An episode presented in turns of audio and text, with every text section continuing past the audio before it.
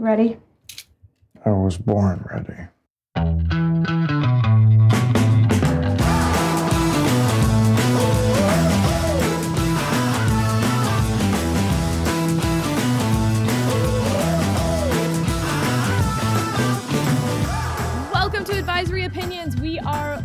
Here at the University of Kentucky Law School, where just moments ago, Chick-fil-A sandwiches were being handed out, country music was playing in the classroom, and I have never felt more at home. David, welcome to the University of Kentucky. You think you feel at home. This is like my home, actually, almost. Yeah. I went to church like 300 yards away from where we're sitting for my entire childhood, where I was taught that we were the only Christians in Central Kentucky. I actually had some beef with that, Sarah. This is the place of my very first protest of my life, which occurred because I believed my Sunday school teacher was teaching heresy. And I told my dad, who was an elder at the church, that I refused to go to Sunday school until my teacher issued a written apology. How old were you? I was in sixth grade. Yeah. Awesome. Yeah. And I won. I got my apology. Wow. Wait, yeah. What was the heresy? The heresy is that he was teaching that only members of the Church of Christ were going to go to heaven. Got it. And I was like, dude, I read the book of Romans. I may only be 12, but I've got reading comprehension skills. And so, yeah, that was my first protest. Well, I feel super at home because one of my bestest friends is a professor here, Christopher Bradley. He teaches bankruptcy, which, as you know from the last episode, is the sexiest of all of the law topics. And he and his wife both clerked on the Fifth Circuit at the same year that I did. And it's just super fun to get to see them and this campus. And on the way in, ran into Judge Van Tatenhove, who is here today. He went here, and he was the U.S. attorney in Kentucky. And you know who took over for him? Who? As U.S. attorney? Judge the Parr, friend of the pod.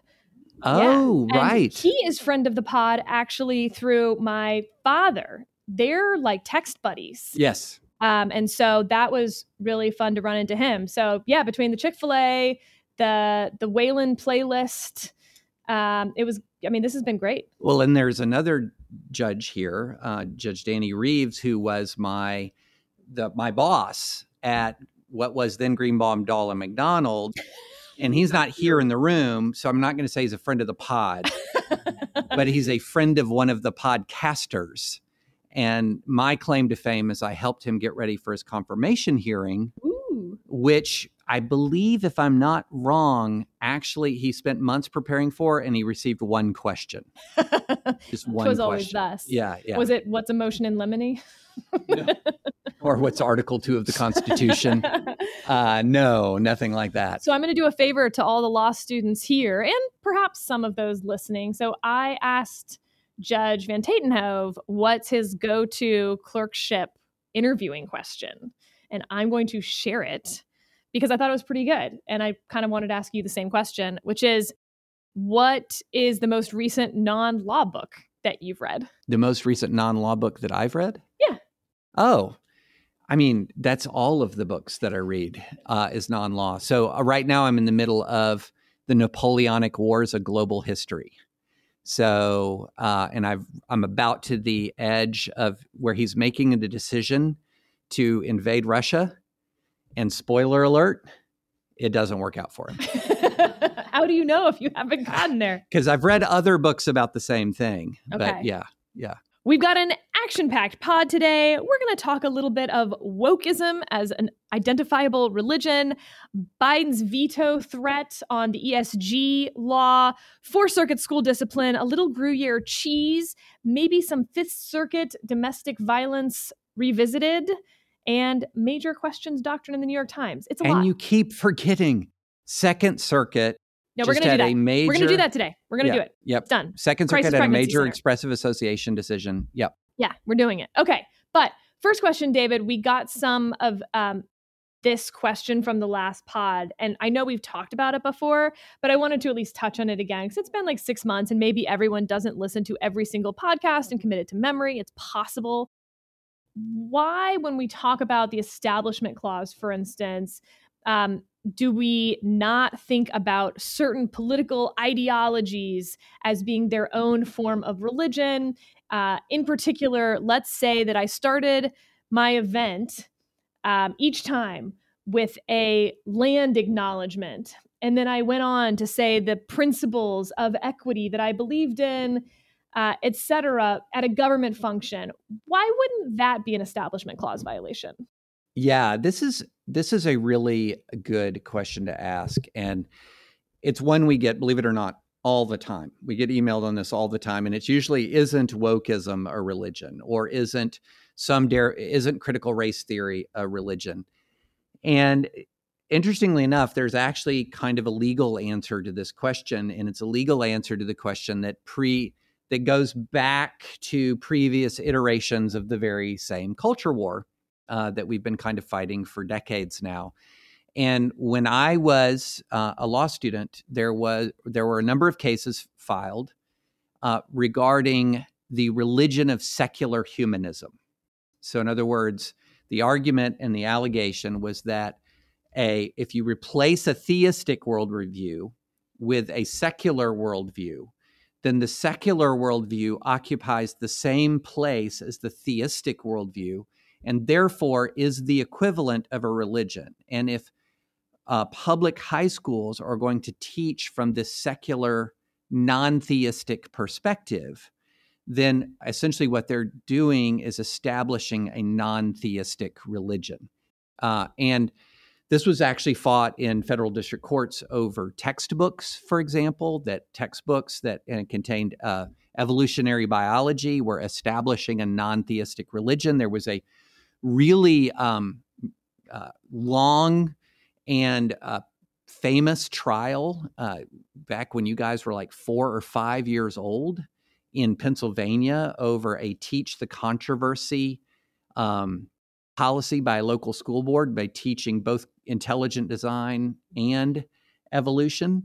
That was it was a long trial in front of a Bush-appointed judge who ultimately ruled against the school board and saying that their Teach the Controversy approach was a violation of the Establishment Clause. There's a Ninth Circuit case about this very issue from the 1990s about a multicultural curriculum where people were taught Wiccan religious rituals and were invited to participate in them. And there was no Establishment Clause violation there. Who either amongst us in the late 90s watching the movie Craft, et cetera, didn't dabble in some Wiccan? Yeah. I mean, me among us did not. But so anyway, the kind of the long and the short of it is that the positions that are attached to, say, wokeism, whether you're going to talk about, say, a land acknowledgement or whether you're going to talk about various aspects of critical race theory, et cetera, also have both secular and religious adherents. So they're not actually exclusively secular at all. So you can go to, my son goes to UC Santa Cruz and, they might begin a religious gathering with a land acknowledgement, and they might begin a secular gathering with a land acknowledgement. But isn't that just sort of a tautology if you're just saying that one is secular and one is religious? And the question is whether the land acknowledgement itself is a religious practice? But the question is, so if you're talking about the Establishment Clause would be about establishing a religion, or establishing religion more generally. I'm establishing a faith-based belief system, and part of that belief system it involves the recitation of certain beliefs like land acknowledgements and a belief that gender is not immutable. I mean, yada, yada, you can go down. And so why can't you just say that's a religious belief at some point? But the problem you have if you're talking about if you're talking about from an Establishment Clause perspective, is which religion? Because you might have a Muslim who offers a land acknowledgement. You might have a Christian who offers a land acknowledgement. You might have a atheist who offers a land acknowledgement. You might have the land acknowledgement, and we're just using this as a stand-in. Yeah. The land acknowledgement is a position but it is not a position that is tied to any particular religious faith. And so... But you see why that's unsatisfying? Because the faith is, and again, I hate this term, so we're just using this for argument. The religion is wokeism. And so, yeah, there's plenty of Jews for Jesus. So just because a Jewish person says something about Jesus doesn't mean that Christianity isn't a religion. The problem then becomes is, because we use the term wokeism as a stand-in for a set of beliefs that are vitally important to any given individual. Sure. But the same as all Christians don't believe all the same things. All wokists don't believe all the same things, but nevertheless, we acknowledge that Christianity is a religion. So why can't wokeism be a religion? Why can't being a Republican be a religion? Why can't being a Democrat be a religion? I think that's a big problem with this. The issue then becomes, if a religion is things a set of positions, yeah. It's just a set of positions, then any advocacy of a set of positions would be then a violation of the Establishment Clause. And we're beginning to run way afield of anything that you might want to tie to original intent. Here is there's no intention to end the advocacy, say, of positions. The intention around the Establishment Clause is about establishing an actual church, and that's not what's happening here. Although I would asterisk that the Establishment Clause was about establishing a government religion, mm-hmm. But the reason for that was the belief that then there would be discrimination against those who did not belong to that religion. Right. And I think that's part of what is driving why we get all the questions, because there is a sense that there is then discrimination against people who do not ascribe to the religion of wokeism. Right. Again, a term that I really dislike. I really dislike it too. I hate the word in general, but it's still somewhat helpful as a shorthand. But I think that's why this is coming to a head again now, is the sense that there is discrimination against people who do not subscribe to the government's preferred ideology, religion, fill in the blank term. And so that's why the question is this an Establishment Clause violation? Yeah. And I think that the way you hit that problem is actually from the standpoint of Not from the standpoint free of what... Free exercise? Yeah, it's much more free speech and free exercise. If I'm actually being discriminated against by a government entity on the basis of my viewpoint, I'm actually facing discrimination on the basis of my viewpoint, whether it's a religious viewpoint or a political viewpoint. In many, many circumstances, I'm going to have a cause of action. But at the same time, we also know that the government has an ability to put forth a point of view. So I think what we come around to actually the same answer that we had from the last pod, which is the Establishment Clause does not have the teeth that you think it has. No. And the teeth are in free exercise. They're in speech. They're in press, petition, assembly, expression, which is not actually in the text, but we're going to get to an expression case. Mm-hmm. And the Establishment Clause just doesn't do a whole lot of work. I mean, this is the play in the joints that I think is largely being disfavored now. It's not really play in the joints between establishment and free exercise. It's free exercise to prevent establishment. Well, let's put it this way. Let's use an actual real world case that I had involving an associate professor who was denied a promotion to full professor. And one of the arguments for the reason why he was denied promotion is that he was an evangelical Christian. He had received tenure when he was an atheist. He became an evangelical conservative and was denied a promotion to full professor in spite of the best publishing record, or one of the best in the department, in spite of winning service awards, in spite of winning teaching awards, he was denied promotion. You're going to have a wide superhighway path argument of viewpoint discrimination, violation of free exercise. You have not even an overgrown walking trail of... Well, this is an establishment of religion, of secular religion that victimized him. So even though in many ways the secular outlook of the department had assumed essentially exclusive religious significance, the actual cause of action still was under free exercise and free expression. I think that's your answer right there. Okay, let's do that Second Circuit case, because I think It ties in really nicely. All right, so this case is interesting.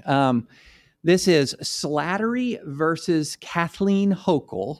Slattery is a New York resident, and it's the Evergreen Association, which is a crisis pregnancy center. For those listeners who don't know what a crisis pregnancy center is, it's a nonprofit that's pro-life, that generally crisis pregnancy centers don't, they're not engaged in trying to pass laws to, although they might, you know, their representatives might lobby at the state legislature. Their core function is not a legal function. Their core function is a service function. In other words, if you're a mom and you're pregnant, you have an unplanned pregnancy, crisis pregnancy centers will sometimes give you ultrasounds. They will provide you with resources to, if you want to raise the child, with help raising the child as far as financial or other kinds of resources. They'll connect you with adoptive parents if you want that. They're just designed to intervene in the lives of young moms who face unplanned, unexpected pregnancies with the aim of saving unborn life. That's the whole goal of a crisis pregnancy center.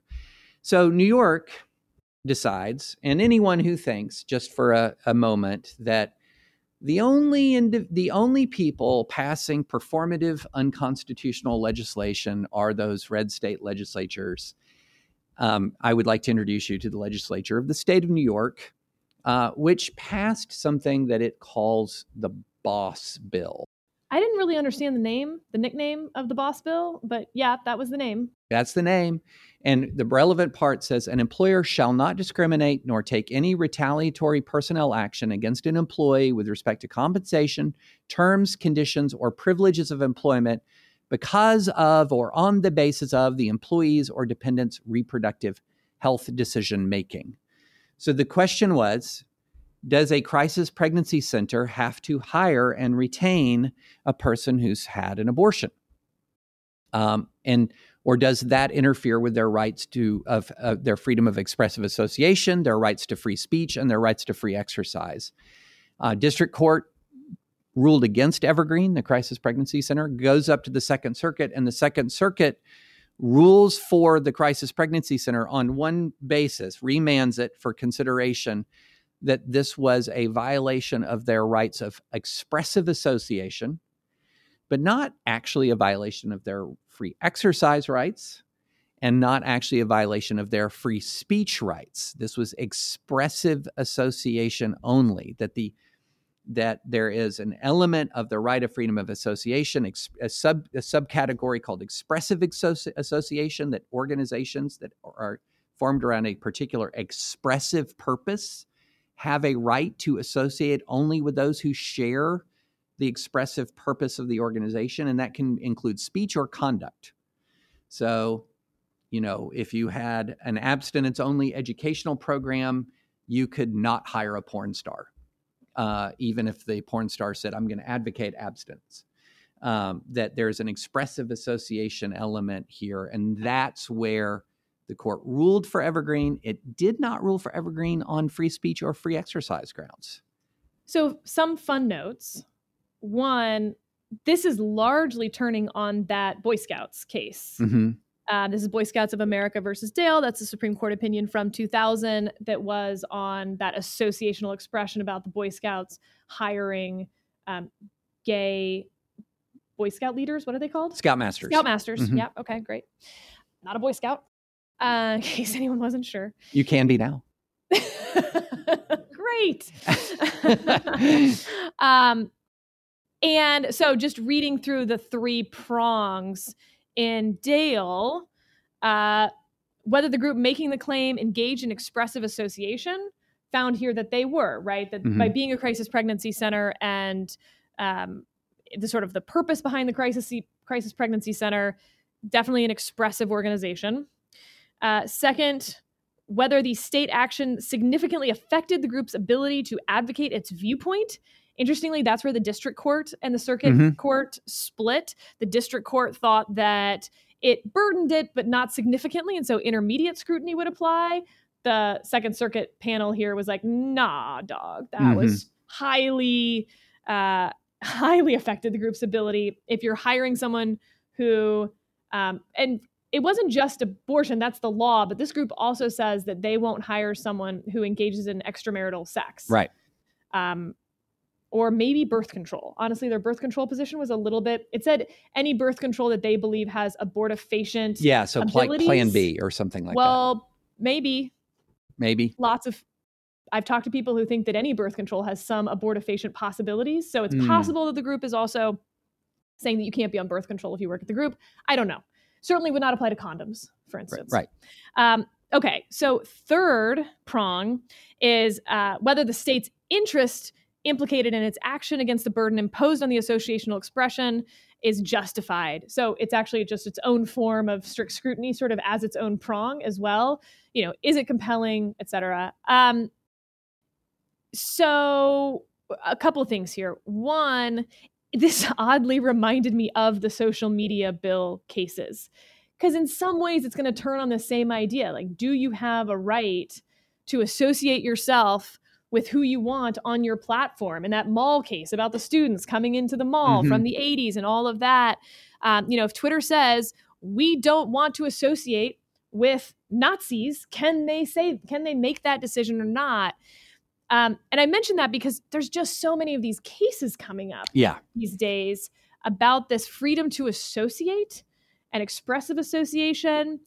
That being said, David, I noted that the three people on this Second Circuit panel are all Trump appointees. And, you know, we talked about the transgender athlete case that the Second Circuit took on bonk. And I was like, why would you try to take this on bonk if you're either side instead of going straight to the Supreme Court? Well, not either side, the athlete side who lost. And so we were kind of spitballing that. Well, it turns out that the Second Circuit sua sponte took it en banc, meaning that they, and each circuit has this, but it's pretty unusual, that even without the losing side asking for the circuit to consider it sitting as a whole, that a single judge can ask for a poll of the judges to see if there's enough votes, and that that's in fact how that transgender case went up. I will be very curious if this panel of three Trump judges doesn't have a similar en banc vote. Very curious. I'm going to say no. You don't think so? You think this stands? I think this stands because it's pretty, this is pretty squarely within existing Supreme Court precedent. If you're talking about Boy Scouts of America, if you're talking about Hurley, if you're talking about an organization that is centered around a particular mission and message. Hurley, by the way, is the Irish Pride Parade where they exclude the LGBT float from the parade, also considered expressive. They are allowed to not have floats in their parade that they don't want to have in their parade.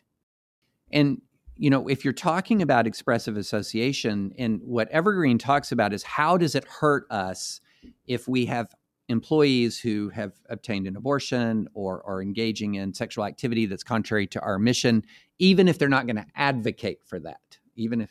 Here's the thing, David. I think that third prong, the state's interest, I think an en banc court might have a different view of the state having an interest in people not being discriminated against based on their reproductive health choices, and different judges are going to come down differently on that compelling state interest. I would agree with you if you're talking about very different than a parade for St. Patrick's Day. There's no compelling state interest in the parade, but there is in hiring and discrimination. I'm going to agree with you if they're working for Verizon. If they're working for a pro-life organization, because that's the reason why it's the expressive association element of this. This is you're telling me why these three judges agreed with you, but you're saying you don't think there's other judges on the Second Circuit? Oh, sure. But I think they know they would, if they took this en banc, the current Supreme Court would say nah dog to them. You know, there's that Judge Reinhardt. Judge Reinhardt was a famous Ninth Circuit judge, super liberal, and he would just constantly flout Supreme Court precedent, and then he would get reversed all the time. He was a big reason why the Ninth Circuit had that super high reversal rate. And someone asked him at an event, you know, why do you keep doing that if the Supreme Court's just going to keep reversing you? And his answer was, they can't catch them all. Yeah. Yeah. No, I agree with you that the circuit is, what, about 8-6 between Democratic appointees and Republican appointees? More Republican than you'd think at this moment. Yeah. So it's about 8-6. It's a narrow thing. And but the relevant Supreme Court precedent to go to the to the extent of taking it on your own en banc, to essentially flip the bird to the Supreme Court strikes me as futile. Not to say they won't do it, but I would be at least a little bit surprised. And we'll take a quick break to hear from our sponsor today, Aura. Ready to win Mother's Day and cement your reputation as the best gift giver in the family? Give the moms in your life an Aura digital picture frame preloaded with decades of family photos. She'll love looking back on your childhood memories and seeing what you're up to today. Even better, with unlimited storage and an easy-to-use app, you can keep updating Mom's frame with new photos. So it's the gift that keeps on giving. And to be clear, every mom in my life has this frame. Every mom I've ever heard of has this frame. This is my go-to gift. My parents love it. I upload photos all the time. I'm just like bored, watching TV at the end of the night. I'll hop on the app and put up the photos from the day. It's really easy. Right now, Aura has a great deal for Mother's Day. Listeners can save on the perfect gift by visiting AuraFrames.com to get $30 off, plus free shipping on their best-selling frame. That's AURA Frames.com. Use code ADVISORY at checkout to save. Terms and conditions apply. All right, moving on. We have talked a ton on this podcast about the need for Congress to do more, flex, and particularly against the executive branch, who has just wildly encroached on Congress's prerogatives in legislating. Hence the rise of things like the major question doctrine and non-delegation doctrine and yada, yada, and I blame the presidency and album side, sing, sing, sing. Mm-hmm.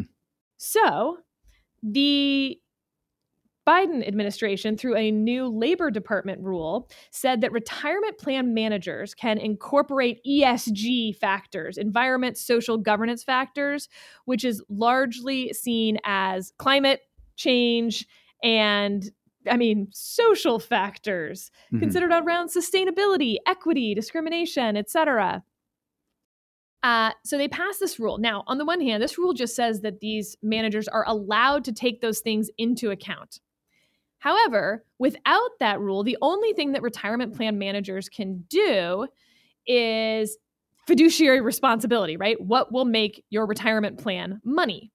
By allowing them to consider these other factors, it's saying, even if you know that it will not make the most money for your retirement plan to invest in Exxon, to not invest in Exxon, then you can choose not to, and your retirement plan will not make as much money for your retirees. It's your choice. Do whatever you want, retirement managers. Okay. So you see the two arguments, right? On the one hand, it's just giving them options.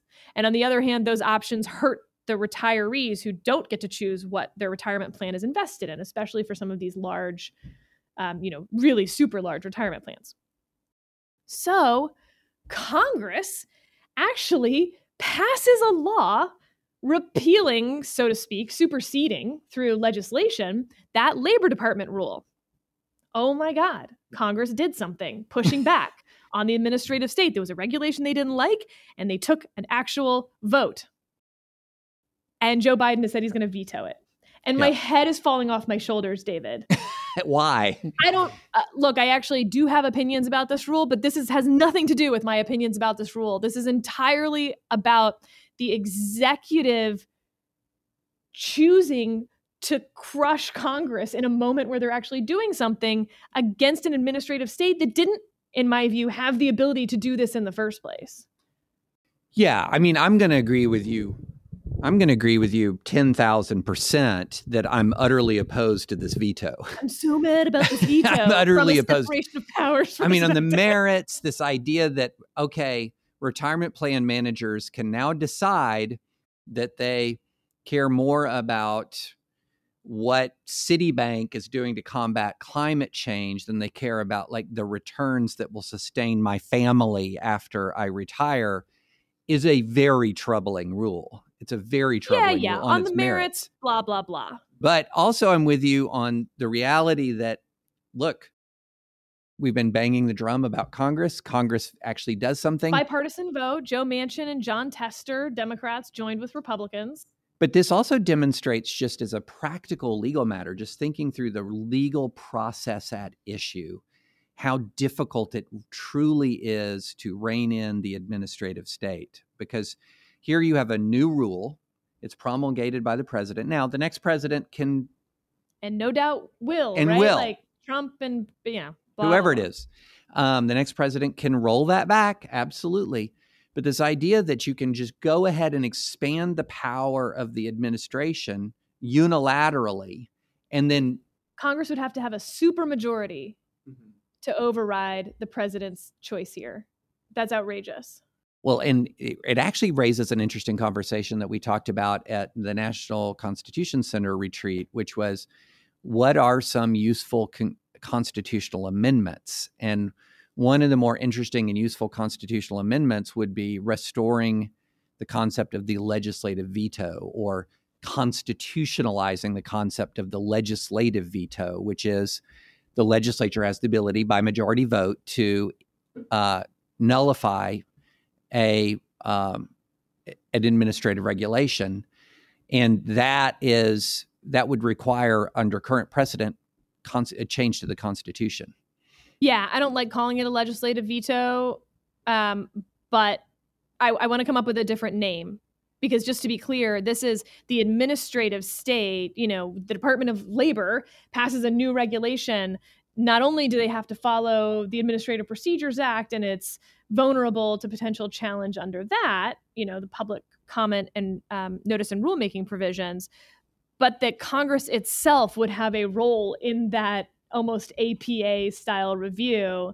I'm all for that. I am too. But watch this. It will happen. It will be vetoed.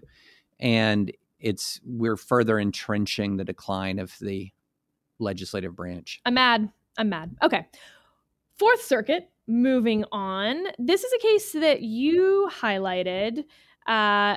Judge Niemeyer, Harris, and Heytens on the panel. Heytens is going to write it. We've talked about Toby Heytens before. He was the Solicitor General for the state of Virginia and is really, I think, seen as a leading intellectual light on the left for the Biden judges, certainly, but even outside of just Biden-appointed judges. His opinions are getting a lot of attention. I would compare him to a Newsom on the right down in Florida. So he writes this opinion. Niemeyer, who is a Bush appointee, is going to be dissenting.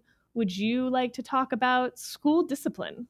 I would love to talk about school discipline. Because I think you and I are going to disagree on this case.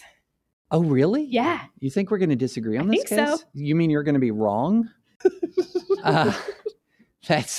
I'm not used to that. All right, here we go. So this is Toby Heytens, circuit judge. South Carolina law makes it a crime for elementary and secondary school students to act disorderly or in a boisterous manner using obscene or profane language, or interfere with, loiter about, or act in an obnoxious manner in or sometimes near a school. The primary question is whether the challenged laws give students fair warning about what expressive behaviors may expose them to criminal penalties and contain sufficient guardrails to prevent arbitrary or discriminatory enforcement. Now, a little bit of background before you make the decision about how right I am and how wrong Sarah is. For those who are listening, and for those who have not yet in law school been exposed to doctrines such as overbreadth or void for vagueness, criminal laws are supposed to give a person of ordinary intelligence the guidance that they need to understand how to comply with the law.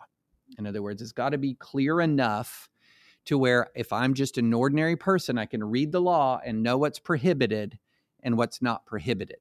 So put that in your back pocket while you're thinking about this. And also, there is another aspect of this case is, this is not, we've had many cases that we've talked about, and the Evergreen case is one, where what's happened is people have engaged in pre-enforcement challenges. In other words, the law has not actually been inflicted upon you yet, but before its claws attach, before its claws get into you, you can file a lawsuit, you can get it blocked, and you're free of it. This is not that. Here's a phrase from the opinion. Neither law represents an empty threat. Indeed, the enthusiasm with which one South Carolina school district referred its students for criminal charges prompted the local prosecutor to plead for more disciplinary issues to be resolved internally. The raw numbers tell a similar story.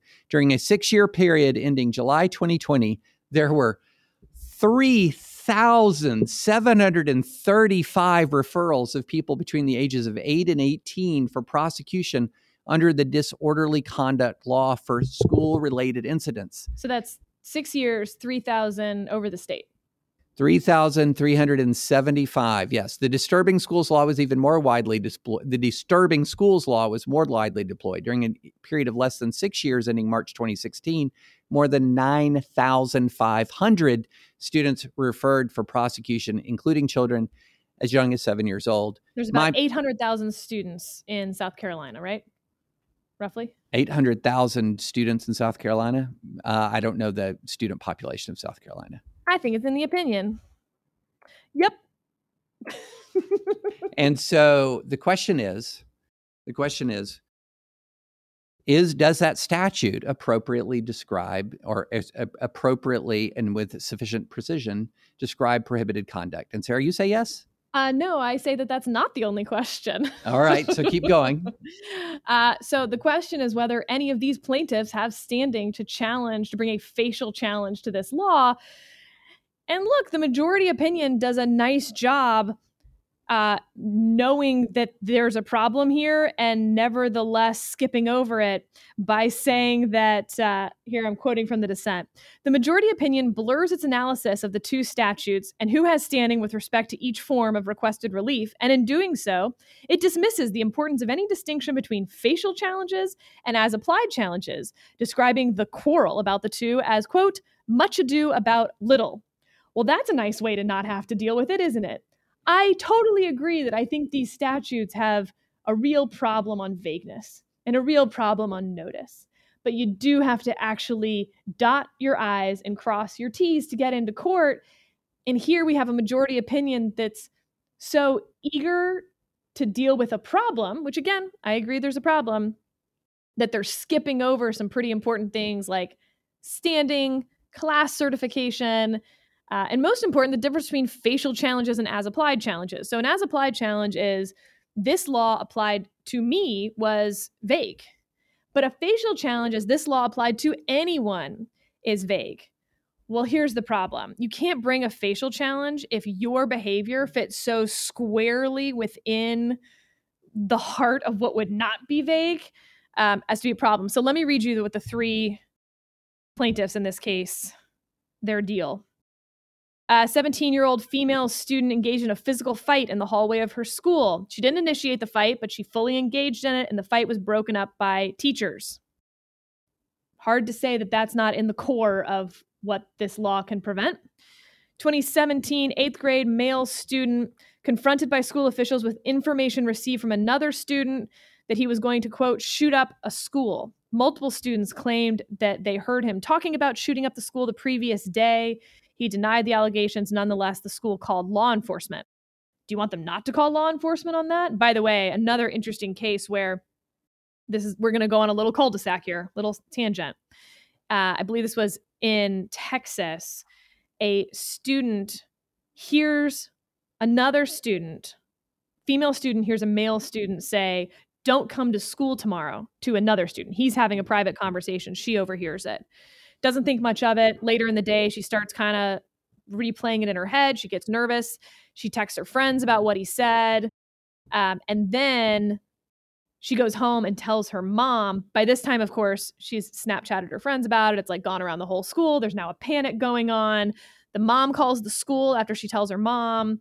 It turns out, I guess, that the kid was don't come to school tomorrow because there's like a test that's going to be hard. Who knows, right? Like it was a totally not threatening thing that he was talking about. She didn't know that. She gets suspended for the rest of the year. She might have even, I think she was charged criminally, but I don't want to get the details wrong. And look, the whole question is, don't we want kids to see something, say something? And they were saying that she caused a panic by telling other students before telling her mother or the school. And it's like, okay, look, a 15-year-old, really? Like she didn't go through the right process in reporting a potential school shooting the next day? So the idea that schools are taking, I'm going to shoot up the school tomorrow, like that's not don't come to school tomorrow. That's a pretty clear threat that, again, multiple students heard. Okay, last one I think is a closer call. Female student has an altercation with a classmate in the school library. She then refused directives to leave the library while speaking profanity. A classmate had been making fun of her, bullying her, calling her fat, and all sorts of other things, manly, I guess, throughout the morning. Student loudly tells her to stop talking about her. Fair. After the library summoned the school principal, and the principal told her that she needed to leave, she refused again. The principal then called the school resource officer to the library, who also directed her to leave. She again refused. Then she does decide to leave on her own. She announced that she would rather be home than in this hell, and said to classmates, "F you." Students in the library began clapping as she was leaving, and then she said to all of her classmates, "F all of you." She was suspended from school for 4 days and later charged with violating the disorderly conduct statute. Here's where I think she might have an interesting standing case. Was she charged for saying "F you all," or was she charged because she refused to leave the library after three different people, the librarian, the principal, and the school resource officer, told her to leave? Then I don't think she has standing. And that's just going to, like, there's going to be some, I hope, written discussion of why she was charged. You can't bring facial challenges if you're these three folks for things that are core, obvious crimes that aren't speech related, aren't expression, aren't burdening their, you know, expressive conduct. On the other hand, if, for instance, she's expelled for telling, you know, an officer, "Fuck you," and that's seen as disruptive, yes, that is not, first of all, I think she has a First Amendment right to do that, probably. But second of all, I don't know that that falls into this statute to begin with, or gives fair notice of what would be considered boisterous. And I will say that the majority opinion, this is the best sentence from the majority, based solely on the dictionary definitions of the statutory terms, particularly disorderly and boisterous, it is hard to escape the conclusion that any person passing a schoolyard during recess is likely witnessing a large-scale crime scene. Yeah. That's a great line. That's a great line. So true. Yeah. But to bring a facial challenge, to have standing to do so, I mean, this is the problem we've talked about with standing before. I'm just not picking up what Judge Niemeyer is laying down. Right. And I appreciate him. I've argued in front of him more than once. He's super sharp. But I can't even imagine the number of complaints I filed that contain both as applied and facial challenges coming through the same plaintiff. So, but they're different. And the majority even says that he's just going to conflate the two. I mean, that standing section of the majority is a hot mess. Yeah, but I think Niemeyer's dissent is a mess. The fact that I may not have a valid as applied claim does not mean that I don't have a valid facial challenge claim. So that's what feels strange to me about this, is that you simultaneously filing an as applied and a facial challenge. Often what you're going for when you do that is you really want the facial challenge. That's what that's what you want. And the as applied is the fallback. You cannot bring an as applied challenge if you lack standing. Because the laws were not vague as applied, you cannot bring a facial challenge. You don't have standing. The laws were not vague as applied to you. So you then can't speak on behalf of all the people where it might be vague because it wasn't vague as to you. That's why you were bringing as applied and facial challenges, because the two can match there. But if you can't get the as applied, then you can't get the facial. Square rectangle. Because, look, if I'm saying that I'm going to try that, if I'm saying that I am still a student at this school who is going to be engaging in expressive activity, even if previously I had walked out of the library dropping F-bombs as liberally as you just did on our family podcast, the as applied portion in that circumstance, certainly it's problematic. But if I'm still a student at the school and I'm still going to be participating in this community and subject to this statute, then the vagueness of it is still directly relevant to me. And this is where the majority tries to make that argument that it's not about their past conduct, but rather they're saying that they don't want to get dinged again and they don't know about their future conduct. That's just very messy to me. I mean, here's the thing. I absolutely know and understand why the majority wants to get to the conclusion they want to get to. And it's not, their liberal legal reasoning. No, it's because there's an actual problem of kids who otherwise should be suspended or put in detention being put in the criminal justice system instead. And as the majority says, evidence submitted to the district court shows that between 2015 and 2020, Black youth were charged with disorderly conduct for incidents in schools at roughly 7 times the rate of their white peers. That's what this is about. I'm very sympathetic to the problem, but you got to actually tee this up right. This case started in 2018. That's where we first get the district court opinion. It's going to go back up and back down and back up. It's 2023 now. There's a reason, and it's because it's not teed up correctly. It's not a good vehicle to do this. All I know is you just undermined my entire law practice. All right. Another Fourth Circuit case that was just worth a quick mention, David. Chief Judge Gregory writing for the court. I'll just read the first sentence. This case is about Gruyère cheese, widely considered among the greatest of all cheeses, according to the Oxford Companion to Cheese, and under what circumstances cheese can be labeled as such. Appellants are a Swiss consortium. I will not try to read the French. And a French consortium, also in French, who believe that Gruyère should only be used to label cheese that is produced in the Gruyère region of Switzerland and France. Seeking to enforce this limitation in the United States, the consortiums filed an application with the United States Patent and Trademark Office to register the word Gruyère as a certification mark. Spoiler alert, Gruyère is not champagne, and Wisconsin can still name their cheeses Gruyères. Well, that's a very interesting question, but much less important to whether anyone outside of Kentucky can label their whiskey bourbon, which is the critical question. You're just playing to the home game. I am playing to the home crowd. And I just have to confess, though, something, because I grew up in a teetotaling family. I grew up just a few miles from the Bourbon Trail and never tasted bourbon till after law school. Not once. And then it was, do y'all remember the movie Old School? Yeah. Will Ferrell's in there. He's Frank the Tank, and he's trying not to drink. And then he has a beer and he goes, it feels so good when it hits the lips. that was the sensation. So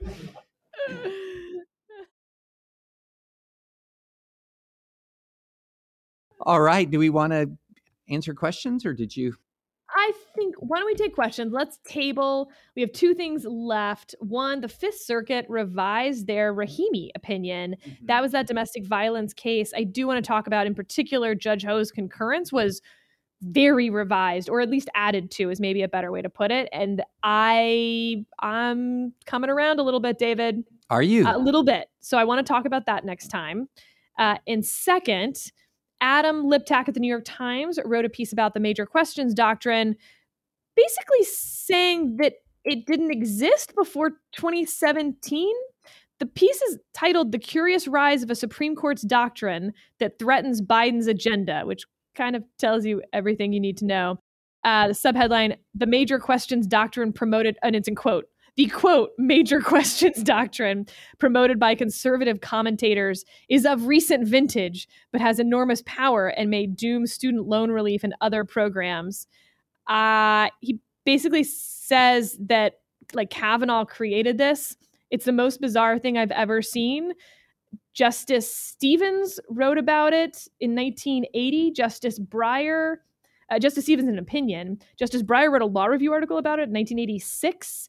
Justice Scalia has the famous "Congress doesn't hide elephants in mouse holes." That's from 2001. I am baffled by this New York Times article, and I just wanted to get my bafflement on the record with all the baffling.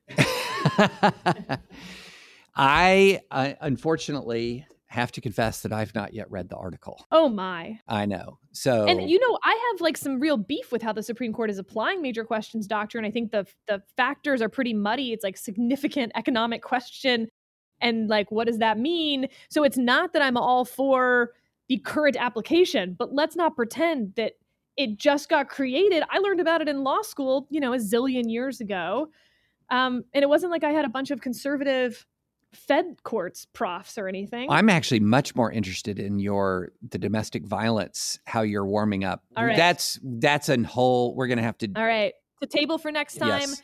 Now we are going to take questions from our amazing University of Kentucky law students. And since they don't have microphones and we do, they're going to ask the questions and we'll repeat it. Yes. Would it be appropriate to try to import some of the legal tests that currently exist to determine if something is religion into, you know, the moral discussion about whether these things can be a religion, whether being a Democrat can be a religion, whether being a Republican can be a religion, like that? Place parallel tests from Seeger, adjacent things like that. Mm-hmm. Your ideas. So the question to sort of paraphrase it is, can we take tests that have existed to define religion, often from, say, a free exercise perspective, right? Where even atheism can be a religion, for, say, from a free exercise perspective. Can we take tests that have been used to define religion when you're positively asserting a right to religious expression or free exercise and apply that to testing whether or not something is a religion from an Establishment Clause perspective? That's a really good question. And I think that let me put it this way, from a non-originalist perspective, that could make a lot of sense. That's taking the notion of establishing a religion and sort of saying, okay, does this mean that the state can't establish or advance a worldview, which I think is extending the text just too far. I think that makes some real sense. I think, but what you're running into is that the text here really is about, and clear from context, clear from text, it really is about establishing a religious faith. And we know what that means. You know, we know from history what that means. That's not one of the things that's not one of the more mysterious parts of the Bill of Rights, because we know exactly what the colonies were leaving. They were leaving a situation where, I don't know if you guys did y'all watch the coronation of King Charles? Did that already happen? Isn't he's king? Well, he's king, but I don't think he's been coronated. No, that's not a word. Coronated is not a word. They've not had the formal coronation, right. But he's still the king, and it's not like the presidency where the inauguration is how you become president. You get to become king, and we have a ceremony later. So he's king, but one of the things that the king is, or the queen of England, of the United Kingdom, is they're the defender of the faith, and so this is something that when we're talking about an establishment of religion and for a very long time, this sort of the conservative argument about the Establishment Clause is, whoa, Supreme Court, you have really expanded what the Establishment Clause means. You've really expanded it to include that it's an Establishment Clause violation if I observe, and it's an injury to me if I observe a religious display on public land, or it's a violation of the Establishment Clause if you're even hearing a prayer performed by a public individual. And so the kind of the conservative argument for a long time was the Establishment Clause is not really this big catch-all provision that says, hey, state, don't be involved in religion at all. It's really much narrower than that. It's, hey, state, don't establish a state church. That's what the Establishment Clause is.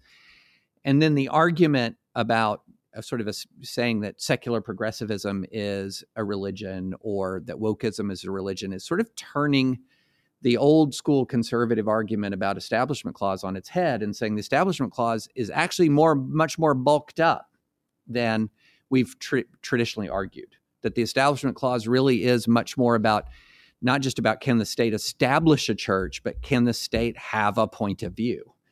And this is where it's interesting. This issue actually is really, really, really relevant.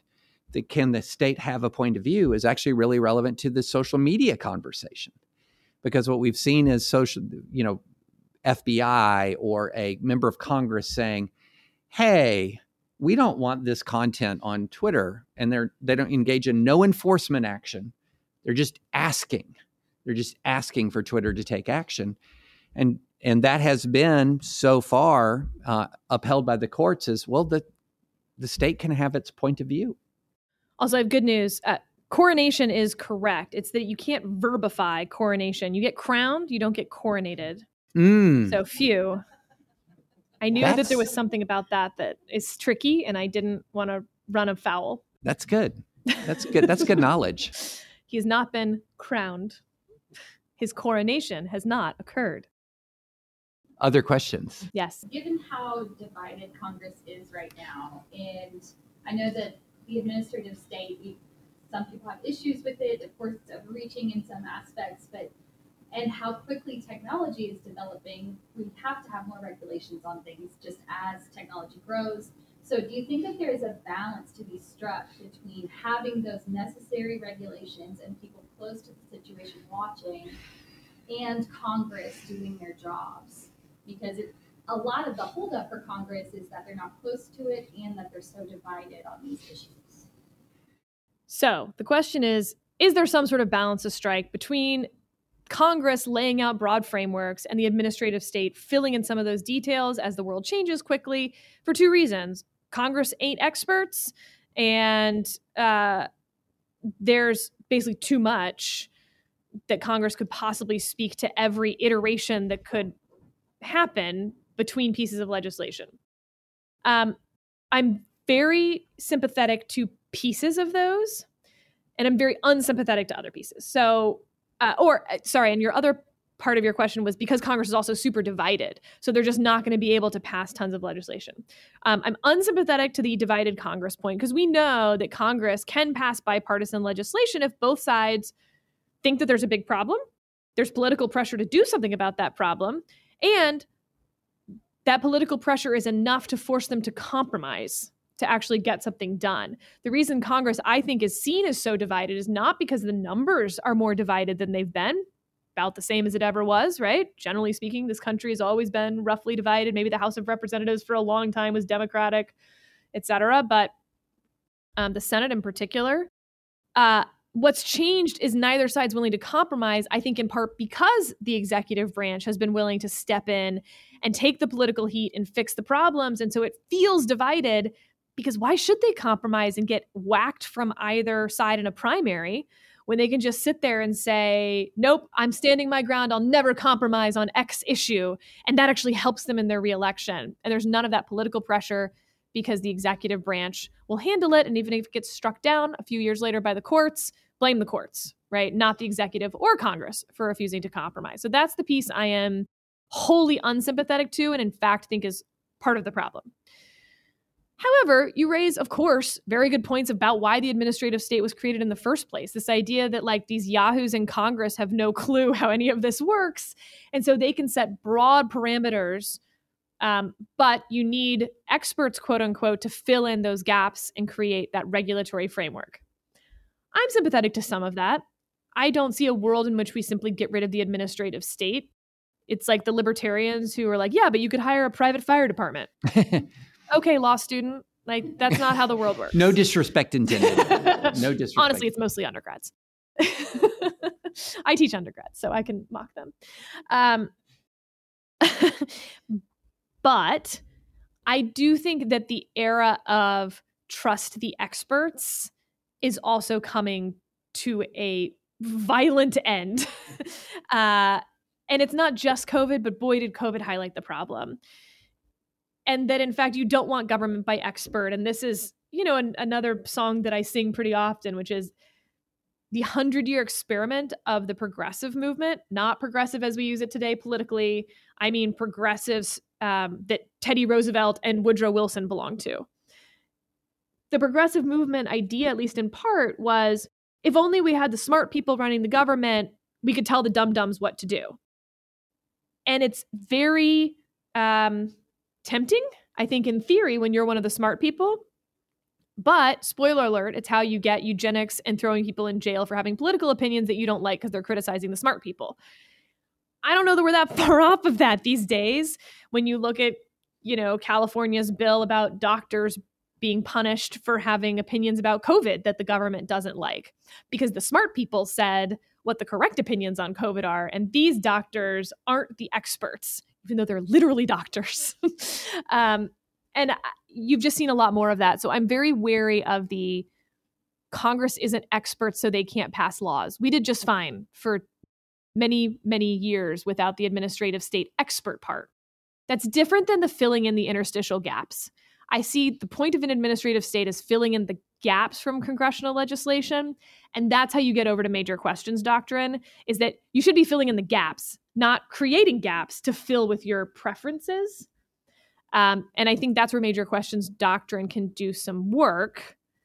And then you just have to be careful about that. And I think you raised something really important. Two things that I think that you raised were really important. One is we've actually seen relatively recently when Congress has nowhere else to go, it will do something. So when COVID hit, for example, we passed some of the largest fiscal bills ever passed in the whole history of the Republic to deal with, you know, the PPP program and to deal with... And there was compromising and there was bipartisanship and all the things because there was enormous political pressure. And there was no constitutional... Joe Biden couldn't say, here's or Trump at the time, couldn't say, here's $3 trillion. Just no way to do that. And so also another one, Ukraine aid. Ukraine aid. We have now seen multiple congressional iterations of Ukraine aid. That can't be kicked to the president. Congress has kicked almost all of war declaring to the president, but one thing it cannot kick to the president is appropriation. And so, and we can go... Unless it's student debt relief. Well, that's about to... I say to a crowd full of students and hope that they don't pitchfork me after. Yeah, and that's about to be a big nope. But... Yeah, so I think that we have seen that when Congress has to do something, it actually does something. And so this is one of the reasons why I'm not as convinced by the doom argument that says, well, look how dysfunctional Congress is. If you make them, they're just not going to do it. Maybe not, but we've seen some evidence that they actually sometimes will. And the other thing that you said that when you're talking about expertise, even when experts are right, they are narrow focused. Right. That, as we saw in COVID, yep. Someone has to weigh the trade-offs of a given policy. Anthony Fauci, I think, has been unfairly maligned in any number of ways. It wasn't his job to know or think about the economic trade-offs. His only job was the best public health course. That's it. Right. It was the president's job. It was the chief of staff's job. It was all of the political folks' job, and Congress, by the way, to consider the trade-offs. Yes. And one of the, I think, a false allure of sort of the progressive movement of rule by experts, or what call it technocracy, is this idea that a series of experts are going to be able to present to you the options that for which the course is obvious, when there's always trade-offs. There's always going to have to be generalists to Thank make... God. Yeah. Yeah, exactly. To make these trade-off decisions. Because if you say to the CDC, decide about how to stop this spread of this disease, and we'll do whatever you want. Well, then what about the economy, which also matters? They're going to pursue a zero-death plan. Exactly. We don't have a zero-death plan in any other part. Right. Like, we wouldn't have cars, or if we did, we'd all drive at 1 mile an hour. We don't do that because of the trade-off. And, you know, there's an interesting, there's this really fascinating podcast that brought out this expert versus generalist distinction in the context of the Ukraine war. And there was this interesting conversation between two Russia experts and two military strategy generalists. And what was fascinating is the Russia experts got the early course of the Ukraine war wrong, and the generalists got the early course of the Ukraine war right. So the Russia experts were extremely well-versed in the modernization of the Russian military and the technical capabilities of Russian arms. And if you just look at, say, an SU-35, a Su-35 fighter in isolation, it's a very capable platform. If you look at the various Russian cruise missiles, they're very capable platforms. If you look at the modernization, the Russian military has been heavily modernized. And then the generalists, though, said, wait a minute. You've got 180,000 troops advancing into a country that's the largest country that's entirely in Europe on five separate lines of advance, that's not the way you do this. And that was just totally divorced from what is the capability of this Russian fighter? How well trained is this Russian army? They were able to look at a big picture and say, that's not how you invade. It's like taking elephants over the Alps. Right. Exactly. That's not how you do this. And so the generalists actually turned out to be more correct in that instance than the experts. And it's not that the experts were useless. They know a lot about the individual capability of any given Russian weapon. But this is the fox and the hedgehog, man. Right. Yeah. Yeah. All right. Maybe one more question. Yeah. Our host, Scott County High School class of 2016, man. They went to high school together. We practically went to high school together. Yes. Yeah, in my middle school building. In your middle school building. That's right. Well, thank you first for not wearing UT orange. Can I just say something about the University of Tennessee? No. No, you want to hear this. I loathe that institution. Okay, so my kids are... What? Did you just say that on a podcast? My kids are out of it. My daughter has graduated. My son has transferred, and he transferred, not that he would do this, but if he would do this, he transferred giving it the bird as he flew the coop. And I'm reverting... I magnanimously, with much physical pain, wore orange when my kids were in school. But now that they're done, open war has resumed. Yes. Wait a second. Yes. Wait a second. You on this podcast have so many times claimed your University of Tennessee bullshit, since we're going to bleep half this podcast anyway, as the true orange, as the true UT, as the colonizer, it's more true which is a weird than thing your to claim. UT, but that doesn't mean I like it. My God. An amazing movie that I watched on the plane here, by the way, called Vengeance with BJ Novak, who wrote and directed it and stars in it, and Ashton Kutcher. If you haven't watched this movie, it's incredible. I maybe have some quibbles with the ending or like whatever. Is it John? Nope. Nope. No? It's about the making of a true crime podcast. It's like funny but serious. Anyway, it takes place near Marfa, like I don't know how to describe where that is in Texas. Not near anything. It's like 6 hours from Midland, 5 hours from Abilene. Just keep going. The McDonald Observatory is out there. Anyway, they go to the local rodeo, and the announcer says, "Who here is a fan of the University of Texas?" And BJ Novak stands up and is like, "Yeah!" And like everyone else is staring at him. He goes, "And now who here is a fan of Texas Tech?" And the whole crowd stands up and freaks out. And he gets beat up for that. So yeah. No, I'm just glad to restore balance to the force now that my kids are out of UT. But anyway, with your question. Nope, that was it. That was the question. Since we were talking about administrative law and delegating to expert authorities, kind of as the original progressive idea was to do for the administrative state, have y'all talked at all about the private non-delegation doctrine, the Fifth Circuit and Sixth Circuit cases surrounding the Horse Racing Integrity and Safety Act? Very relevant here to, our university, Senator McConnell and Congressman Barr kind of got it through. Yeah, I'm blanking on that one. I think that we've had actually some quite a few events on, I think, folks here quite familiar with the piece of legislation. It directly affects our state, and really the nation as a whole, because what happened was Congress passed a bill. They've been trying to pass it for a number of years, 4 or 5 years, finally in 2019, part of the big coronavirus omnibus bill.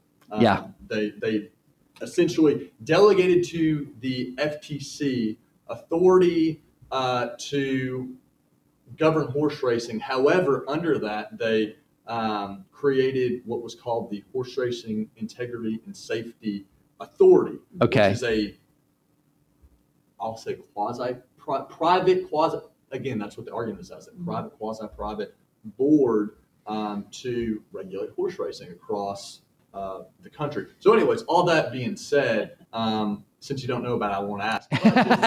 I'm reading about it now. General thoughts about private non-delegation. Non-delegation may be more general, but private non-delegation playing a more, just a stronger role in, let's say, conservative jurisprudence at the high court and then even amongst the circuits. David, I think we're talking about this opinion on the next podcast. It came out just a few months ago, December of 2022. There's a Fifth Circuit and a Sixth Circuit. Mm-hmm. Obviously, I'm only looking at the Fifth Circuit. Oh, you're only... What is that other circuit? What is that? All right, so for pod purposes, why don't you repeat the question? So the question is about the relevance of the private non-delegation doctrine. As with the most recent example, horse racing integrity, which involved the creation of a private, quasi-public, private board that is it's under the independent FTC. So it's like doubly shielded. So you have the independent FTC, and then you have an independent board that is also private, but public functions have been delegated to it. Interesting. We're going to read these two opinions. We'll read them. Fifth Circuit and Sixth Circuit. They came out recently, and this sounds like a great next pod topic. Yeah, because I'm just not even going to open my mouth anymore about this. Here's the problem. I mean, I know how I'm going to feel about it if it were anything other than animal welfare and cruelty. Right. Yeah, this is going to really your constitutional philosophy versus your love for animals. Yeah, I mean, there was a guy at the Department of Justice. His name's Steve. I won't tell you his last name, but those who were at DOJ or know anyone at DOJ might know Steve. And Steve and I would fantasize about how we were going to deputize ourselves after these jobs and just go help local prosecutors bring federal cases against animal abusers. Mm. And we had plans, David. We had big plans. They involved long guns. Oh, did they? Thankfully, they were all derailed by this podcast. That's right. Yeah. All right. With that, thank you all so much, University of Kentucky Federalist Society, the University of Kentucky law students who were here. And thank you, Professor Chris Bradley, for putting us all together in this wonderful room. The country music can continue playing overhead. And what an amazing place to go to law school. This is fun. Yes. Thank you, guys.